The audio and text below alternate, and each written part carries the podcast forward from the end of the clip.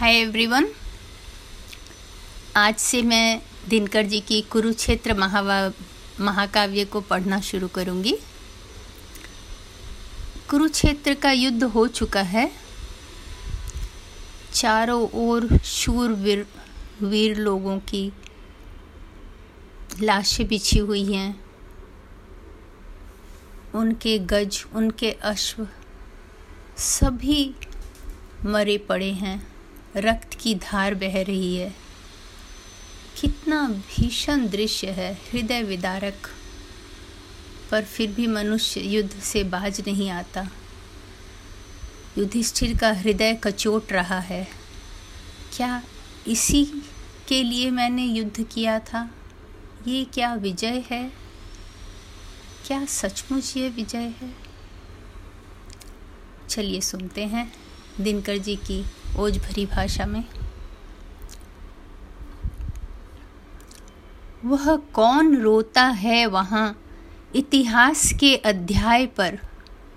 जिसमें लिखा है, नौजवानों के लहू का मोल है। प्रत्यय, किसी बूढ़े कुटिल नितिज्ञ के व्यवहार का, जिसका हृदय उतना मलिन जितना कि शीर्ष वलक्ष है। जो आप तो लड़ता नहीं कटवा किशोरों को मगर आश्वस्त होकर सोचता शोनित बहा, लेकिन गई बच लाज सारे देश की। और तब सम्मान से जाते गिने, नाम उनके, देशमुख की लाली लालिमा है बची जिनके लुटे सिंदूर से। देश की इज़्ज़त बचाने के लिए या चढ़ा जिनने दिए निज लाल हैं। ईश जाने, देश का लज्जा विषय।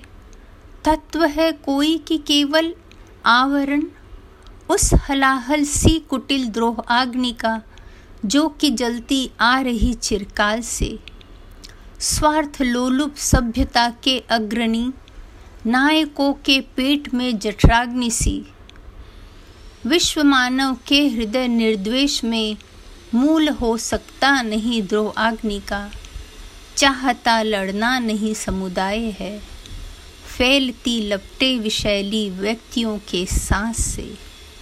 हर युद्ध के पहले द्विधा लड़ती उबलते क्रोध से। हर युद्ध के पहले मनुजह सोचता, क्या शस्त्र ही उपचार एक अमोघ है? अन्याय का अपकर्ष का, विष का, गरलमय द्रोह का। लड़ना उसे पड़ता मगर, और जीत के बाद भी रणभूमि में वह देखता है, सत्य को रोता हुआ। वह सत्य है जो रो रहा इतिहास के अध्याय में, विजयी पुरुष के नाम पर कीचड़ नयन का डालता। उस सत्य के आघात से है झंझना उठती शिराएँ प्राण की असहाय सी। सहसा विपंची लगे कोई अपरिचित हाथ जो। वह तिलमिला उठता मगर है जानता इस चोट का उत्तर न उसके पास है। सहसा हृदय को तोड़कर कढ़ती प्रतिध्वनि प्राणगत अनिवार्य सत्याघात की नर का बहाया रक्त, हे भगवान, मैंने क्या किया? लेकिन मनुज के प्राण शायद पत्थरों के हैं बने। इस दंश को इस दंश का दुख भूल कर होता समर आरूढ़ फिर। फिर मारता मरता विजय पाकर बहाता अश्रु है। यूँ ही बहुत पहले कभी कुरुभूमि में नर मेघ की लीला नर मेध की लीला हुई जब पूर्ण थी। पीकर लहू जब आदमी के वक्ष का, वज्रांग व पांडव भीम का मन हो चुका परिशांत था।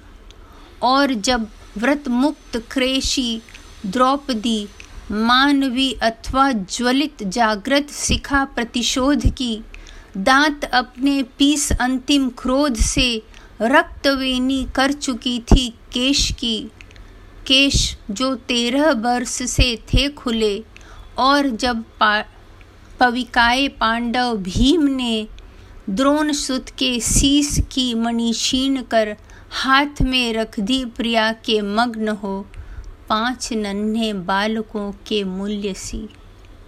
कौरवों का श्राद्ध करने के लिए, या कि रोने को चिता के सामने, शेष जब था रह गया कोई नहीं एक वृद्धा, एक अंधे के सिवा। और जब तीव्र हर्ष निनाद उठकर पांडवों के शिविर से घूमता फिरता गहन कुरुक्षेत्र की मृत भूमि में लड़खड़ाता सा हवा पर एक स्वर निस्सार सा लौट आता था भटक कर पांडवों के पास ही। जीवितों के कान पर मरता हुआ और उन पर व्यंग सा करता हुआ, देख लो, बाहर महा सुनसान है, सालता जिनका हृदय में, लोग वे सब जा चुके। हर्ष के स्वर में छिपा जो व्यंग है, कौन समझे, कौन सुन समझे उसे?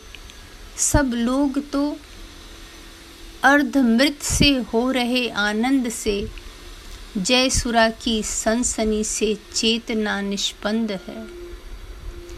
किंतु इस उल्लास जड़ समुदाय में एक ऐसा भी पुरुष है जो विकल, बोलता कुछ भी नहीं पर रो रहा, मग्न चिंता कालीन अपनी माप में। सत्य ही तो जा चुके सब लोग हैं, दूर दिश ईर्ष्या द्वेष हाहाकार से मर गए जो वे नहीं सुनते, इसे हर्ष के स्वर जीवितों का व्यंग है। स्वप्न सा देखा, सुयोधन कह रहा, ओ युधिष्ठिर, सिंधु के हम पार हैं। तुम चिढ़ाने के लिए जो कुछ कहो, किंतु कोई बात हम सुनते नहीं। हम वहाँ पर हैं महाभारत जहाँ दिखता है स्वप्न अनंत शून्य सा। जो घटित सा तो कभी लगता, मगर अर्थ जिसका अब न कोई याद है। आ गए हम पार, तुम उस पार हो। यह पराजय या कि जय किसकी हुई? व्यंग्य पाश्चाताप अंतर दोह का। अब विजय उपहार भोगो चैन से। हर्ष का स्वर घूमता निस्सार सा।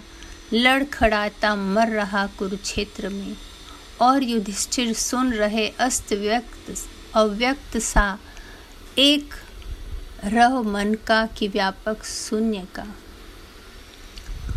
रक्त से सींच कर समर की मेदिनी, हो गई लाल नीचे कोस भर। और ऊपर रक्त की खरधार में तैरते हैं अंग रथ गज बाजी के। किंतु इस विध्वंस के उपरांत भी शेष क्या है? व्यंग ही तो भाग्य का। चाहता था प्राप्त मैं करना जिसे, तत्व वह करगत हुआ या उड़ गया। सत्य ही तो मुष्टिगत करना जिसे, चाहता था शत्रुओं के साथ ही उड़ गए वे तत्व मेरे हाथ में, व्यंग पाश्चाताप केवल छोड़कर। यह महाभारत वृथा निष्फल हुआ। उफ, ज्वलित कितना गरल में व्यंग है। पाँच ही असहिष्णु नर के द्वेष से हो गया संघार पूरे देश का। द्रौपदी हो दिव्य वस्त्रालिंक, अलंकृता, और हम भोगे अहम राज्य यह। पुत्र पतिहीना इसी से तो हुई। कोटि माताएँ करोड़ों नारियाँ। रक्त से छाने हुए इस राज्य को वज्र हो कैसे सकूँगा भोग में? आदमी के खून में है यह सना और इसमें है लहू अभिमन्यु का। वज्र सा कुछ टूट कर स्मृति से गिरा। दब गए कौनते दुर्वह भार में? दब गई वह बुद्धि जो अब तक रही। खोजती कुछ तत्वरण के भस्म में।